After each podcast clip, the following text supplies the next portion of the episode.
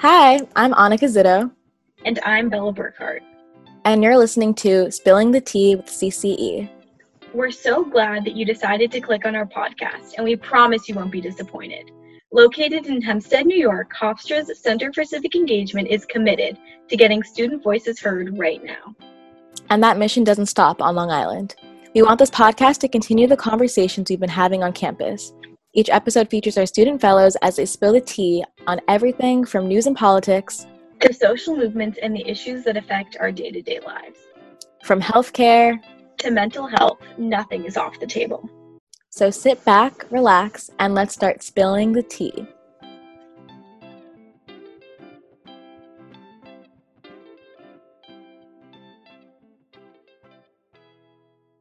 Before we get into this week's edition of Spilling the Tea with CCE, I wanted to include a quick content warning or trigger warning because we will be dealing with graphic content and themes of sexual abuse and systemic violence.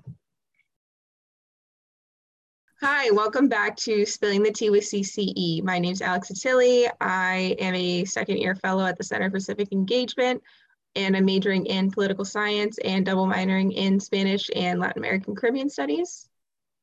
Hi, I'm Daria Valen. I am a senior and I'm a fellow at the Center for Civic Engagement.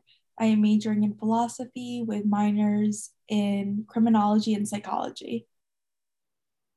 Today, we're going to be talking about sexual assault and systemic violence against women in the prison system, looking specifically at the Edna Mann Correctional Facility for Women in New Jersey. So, the Edna Mann Correctional Facility for Women is the only New Jersey state prison for women, specifically for women. It first opened in 1913 as Clinton Farms, and it was originally designed to be reformatory for women. Um, back in that time period, there was a big push to get women into separate facilities in order to receive different treatment than men. Previously, they had been locked in the same prisons as men, and women were basically neglected because they were viewed as being worse than men who committed crimes. Because when men committed crimes, external reasons were given to justify it, whereas when women committed crimes, they were seen as going against their biological nature. They were seen Hysteria. as being Exactly. Moral failures. There was something inherently wrong with them and they could not be reformed. However, prison reformers tried to change this notion and encourage um, the building of separate facilities for women, which is how Clinton Farms Re- Reformatory was created. In 1987, the prison renamed itself after Edna Mann, who was the correctional superintendent of Clinton Farms for about 40 years. And interestingly enough, the reason it was renamed was because the township of Clinton did not want their name to be associated with a prison or a correctional facility. And in this law that changed Clinton Farms to Edna Man, multiple other prisons were changed. Their names were changed. So, similarly to other prisons, violence at Edna Man is so commonplace. Almost every year since 1994, at the very least, there have been cases of documented and people convicted of sexual assault, official misconduct. The list goes on. And I just wanted to add here that this type of violence against women in prisons is very typical of systemic violence and cultural violence, which both of them are forms of indirect violence because a lot of people don't think uh, violence is like a, a fluid construct a lot of the times they just think it's like hitting or assaulting, but it, it goes deeper than that. a lot of these assaults happen because of the systems that are put in place that make these women extra vulnerable or because of a culture where, you know, Dari, you said it earlier, a culture that used to see women as hysterical or something inherently wrong with them if they were in prison. So a lot of those institutions that were then formed to deal with cases of sexual harassment, sexual assault in these prisons, a lot of those institutions that were formed at that time still had this idea in mind that women are eh, women in prison are inherently morally wrong or have failed or are hysterical. So you know we'll, we'll go into it deeper in a little bit but a lot of the institutions that are put in place either discourage women from coming forward or make it so hard to come forward that most people most people just don't even bother because they have to go through even more violence in order to report their assault. So it's overall just horrible. Oh, absolutely. So, in particular, I wanted to discuss the investigation into Edna into the Edna Mann Correctional Facility for Women, which was uh, which was run by the Department of Justice's Civil Rights Division and the U.S. Attorney's Office for the District of New Jersey. And in April 2018, they informed the state of New Jersey that Mann was under investigation due to potential violations of the Civil Rights of Institutionalized Persons Act, or CRIPA. The investigation led the department to conclude that Edna Mann does not protect women who are incarcerated from sexual abuse by staff in violation of the Eighth Amendment and exposes women who are incarcerated to substantial risk of serious harm from sexual abuse in violation of the Eighth Amendment. So, overall, the report just found consistent violations of the Eighth Amendment, which is against cruel and unusual punishment, which then in turn held New Jersey Department of Corrections in violation of CRIPA. This report was made public two years after the investigation began. And just overall, the report describes this culture of acceptance in which prison staff and civilian employees are able to abuse a population that has purposely been made vulnerable by the state. Yeah, and I think it's important to note that um, one of the one of the examples of cruel and unusual punishment against, you know, either just the women in general or especially women who come forward is the practice of strip searching. And there's no provision protecting women from a strip search by the opposite sex. So men can strip search women almost arbitrarily if they have, you know, if they have some sort of reason to believe that these women have something on them, they can do a mass strip search. And a lot of the times, you know, prisoners have come forward and said, like, men will watch them while this happens. And it's it's very uh, one the report is absolutely uncomfortable to read, but it's important. And this is uncomfortable to talk about but i also think it's important. I mean there there was i think it even cited one case that a court case that essentially gave prisons the green light for strip searching in this capacity where you don't need someone of the same sex to watch you strip search kind of thing. It's awful because in a situation like that, the officers can essentially just say like, well, I'm, do- I'm doing my job. And the women clearly are feeling it's something different. I also, while we're on the topic of strip searching, I also think that we just need to talk about it in general in not just this facility, but all prisons mental health facilities, facilities for people with different kinds of disabilities. Strip searching has been normalized in facilities like this and seen as justified. However, if you took that outside of those total institutions, of those contexts, it is absolutely a form of sexual abuse. To force someone, because this in these cases, these aren't people volunteering for strip searches. To force someone to get completely naked, to force someone to then have to make their body available for someone to look at in women's cases they're, they're including their chest and in both sex uh, both sexes cases to look at you know their genitals and their anus is absolutely a form of sexual abuse. Like that is not okay. But for some it's derogatory. Absolutely. But for some reason we've made that seem okay within the setting of certain institutions.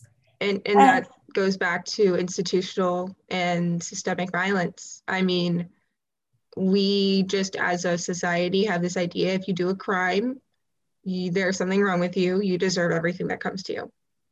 And i just personally don't think that anybody deserves that kind of sexual harassment. No and in fact it took a court case for it to be determined that um it took a court case to be determined that sexual abuse is not part of any person's punishment, regardless of the crime for which she or he was convicted. This was a court case that was ruled fairly recently in Farmer v. Brennan in 1994. 1994? That is less than 30 years ago. Yes. That is in like, it's not in my lifetime, but that's in my parents' lifetime. Yeah. And it's just, and the thing is, like, that ruling was made because cases were coming up. Like, it's not that it was just randomly decided. It it's just heartbreaking. And the thing is, even with that ruling, there's still so much sexual abuse that happens both against men and women and everyone. But again, shifting back to Edna Mann, there are so many reasons why women who are incarcerated at Edna Mann don't mm-hmm. come forward to report their legitimate concerns and violations that happen against them and crimes that happen against them. There's fear of retaliation. There's no confidential way to report things. There's, they get punished for reporting. There are just so many barriers in the way. And it just prevents anyone from wanting to come forward.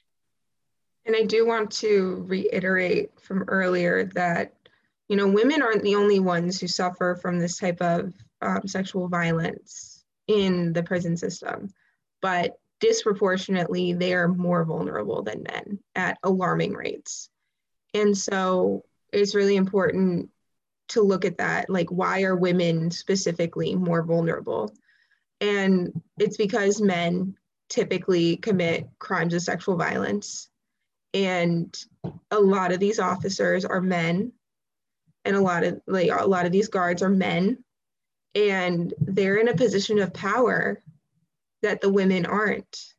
And for some men that's just enough to give them justification to do something like this because they're in authority.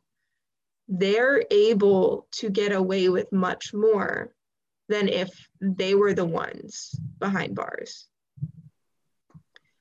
I mean that that just goes back to institutional systemic violence you know you have authority figures who can hold over these women's head if you speak up I will make sure you go to solitary. If you speak up, I will make living in this prison a hell for you. I will relocate your assignment. I will make life a living hell. And so women don't come forward because they're, I mean, they're like, they, they physically can't. And if they do, they'll be punished, not just by the system in general, but like by the people perpetrating the crimes.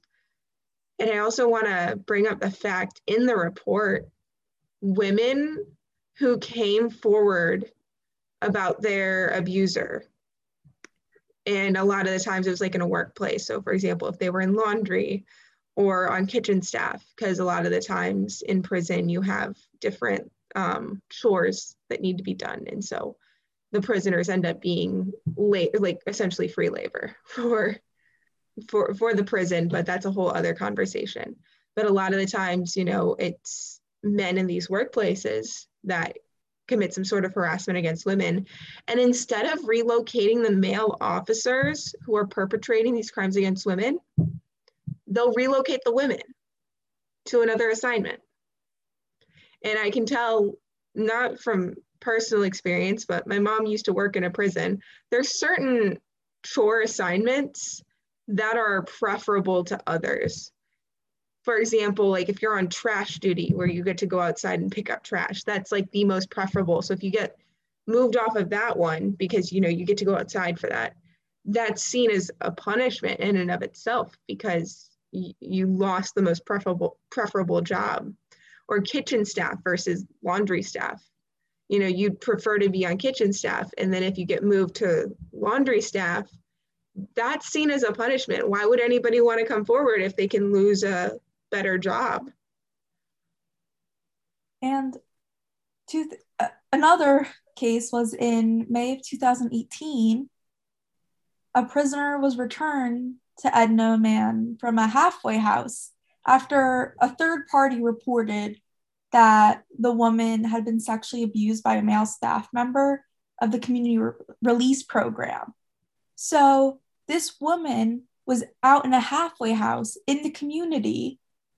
Someone reported that she might have been a victim of sexual abuse, which, don't get me wrong, absolutely needs to be investigated. But what they decided to do was to remove her from her halfway house in the community and return her to the prison and then put her in solitary confinement. That's that's a punishment for Why would anyone come forward? Not like no one would. And important to note is that the New Jersey Department of Corrections does have the authority to reassign an officer that's been accused of sexual assault instead of the woman or whoever else is the complainant in the case. But New Jersey Department of Corrections doesn't do that. They just choose to reassign the women. Yeah, they have the ability to. They just don't. Yeah. Another thing I wanted to bring up is that some of the cases of sexual, um, there's some cases of sexual coercion in the report in which the officer will offer something to the women such as cigarettes or a contraband cell phone or any any they'll, they'll smuggle in like contraband for the women in exchange for sexual favors. And that's just inherently since the officer is in such a authoritative position compared to the women inherently that that's an unequal it's a inherently it's an unequal exchange. It's not comparable to um, sex work in like the traditional sense of the word because the two aren't equals one of them clearly has more authority over the other and that officer can then threaten to get the contraband taken away if this woman doesn't keep soliciting his sexual favors and it, it's it's awful. And I, I just wanted to bring that up because I mean, especially if you look at like some some views of radical feminist thought, any sort of sexual favors in exchange for any sort of goods or money can be seen as inherently unequal because these women have to give something up. Like i said this is uh this this comes from like some radical feminist thought.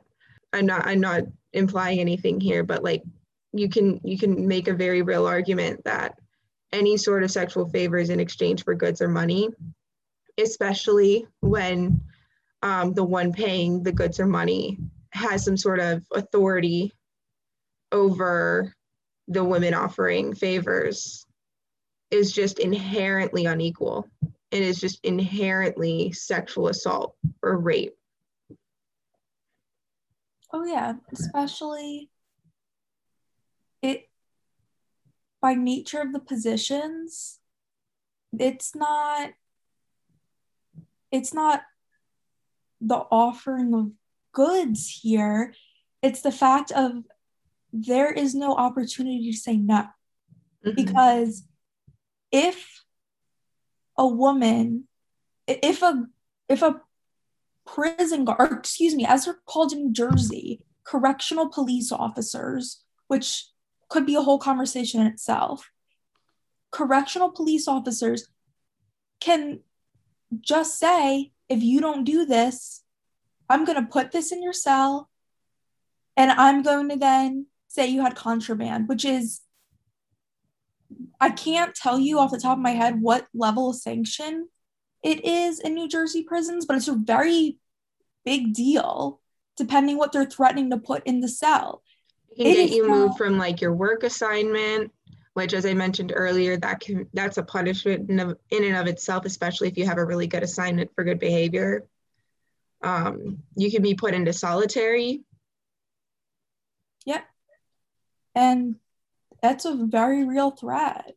Some it, women even cited they thought it would mess with their um, their schedule because they were slated to go to um, they were slated to be on parole in like a few months and they were afraid that if they came forward about something like that that it would jeopardize them going on parole. Yeah. And it's just the inherent nature of a prison sets up for these kinds of power dynamics that inherently makes the population vulnerable. I mean, this isn't typical to New Jersey prisons. I mean, this this happens everywhere in the country. I mean, I I urge all the listeners to go and to look up some sort of uh, some sort of report on this issue in their in their local vicinity you know whether you know i'm from ohio so maybe i find a doj report from ohio investigating these kinds of allegations on an ohio prison I guarantee you'll find the same things. I guarantee you'll find all the same instances that these women go through the same things no matter what. I can tell for sure I know what happens in ICE facilities because that's been a that's been a topic of contention in the news recently. Maybe not super recently um, with the Biden administration, but under the Trump administration, it was getting a lot more was getting a lot more traction and it still happens under Biden. Don't don't think it doesn't, but under the Trump administration, there was a lot more attention called to sexual assault in ICE facilities. That immigrants coming over seeking asylum who have to be housed in these facilities. I mean, it, it's not technically a punishment. It's not technically, it's not, it, it's not technically a prison it's a facility for immigrants who are either waiting for their trial or who are waiting for their asylum application. They just need a place to stay. But the thing is, they make those facilities and they treat those facilities like they treat prisons. So inherently, you have these officers, these, these ICE officers, who are inherently more powerful than these women and threaten them with deportation or some sort some other sort of punishment if they don't return their sexual favors. And that happens almost daily. Women come forward about ice officers assaulting them. A lot of the times it's the same officers over and over again. And children have even been victims of this especially under the uh, zero tolerance policy that separated children from parents. I mean, those children were inherently more vulnerable, and there have been cases of children coming forward about this. And I do also want to point out that unaccompanied minors go through this because they don't have a mom or dad that they can report it to. Yeah, and something that I recently read in Are Prisons Obsolete by Dr. Angela Davis was specifically talking about women who are seeking asylum in the United States due to sexual abuse and they're fleeing these situations and coming here. And by putting them in ICE detention facilities, we as the United States are continuing to criminalize women's private lives instead of just granting people asylum and refuge and giving them the opportunity to leave these horrible situations they're trying to escape from, we continue to punish people for things that like people are just again just trying to escape want to hear something absolutely heartbreaking? So a lot of women in central american in the central american triangle so guatemala honduras and el salvador they a lot of these women who decide to make the journey to the United States will bring packs of birth control with them because they expect to be sexually assaulted on the journey and then what's even more heartbreaking is that when interviewed as soon as they get to the united states a lot of these women will come forward and say like yeah i did bring birth control with me but i didn't expect the violence to continue when i got to the united states. Awful. It's awful because they're looking at us. They're they're looking at us as an example. We're the leader of the free world. And immigrants come here seeking asylum because they're facing so much systemic institutional cultural violence in their homes. No migrant will make the journey if the journey is more violent than their home life. So think of that. Think of how horrible the journey to the United States is in general. And then look at, and then think to yourself, nobody would make that if they weren't suffering more at home. So a lot of a lot of women who do travel because there's been a recent uptick in women families and unaccompanied minors coming because the situation of violence is getting so bad. It's no longer for economic opportunity. It's just to escape violence. A lot of women will come to the United States hoping for an end to systemic institutional cultural violence and they get to these ICE facilities and then they're assaulted again. It's terrible. I mean, you can't reform a broken system to this point. I mean, this system was built on the fact that women are hysterical.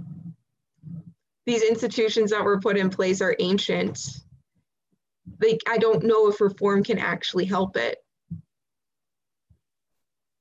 At this point, there just needs to be, instead of trying to find ways to reform this current system or reform these individual institutions, we have to take a hard look at all of the relationships that make up the prison industrial complex and start addressing the smaller level things, not just let's fix this one facility or let's shut down this one facility. That doesn't change the fact that there is systemic violence and systemic abuse and inherent violence and inherent abuse in every single one of these facilities, relationships that make up this system, and those are what needs to be addressed. That's what needs to go. We need social change. We need economic change. We need political change. That's the difference that we actually need in order to like improve these situations. On that note, thank you so much for listening, everybody. Uh, we hope to see you next week on Spilling the Tea with CCE. Don't forget to check out CCE on your social media and see you all next week. Thank you. That concludes this episode of Spilling the Tea with CCE. Thank you so much for listening. Be sure to connect with us on our social media. You can find us on Instagram, Twitter, and Facebook at Hofstra CCE or visit our website at hofstra.edu slash CCE. If you'd like to join in on the conversation, be sure to tweet us with the hashtag CCET. That's hashtag CCETEA.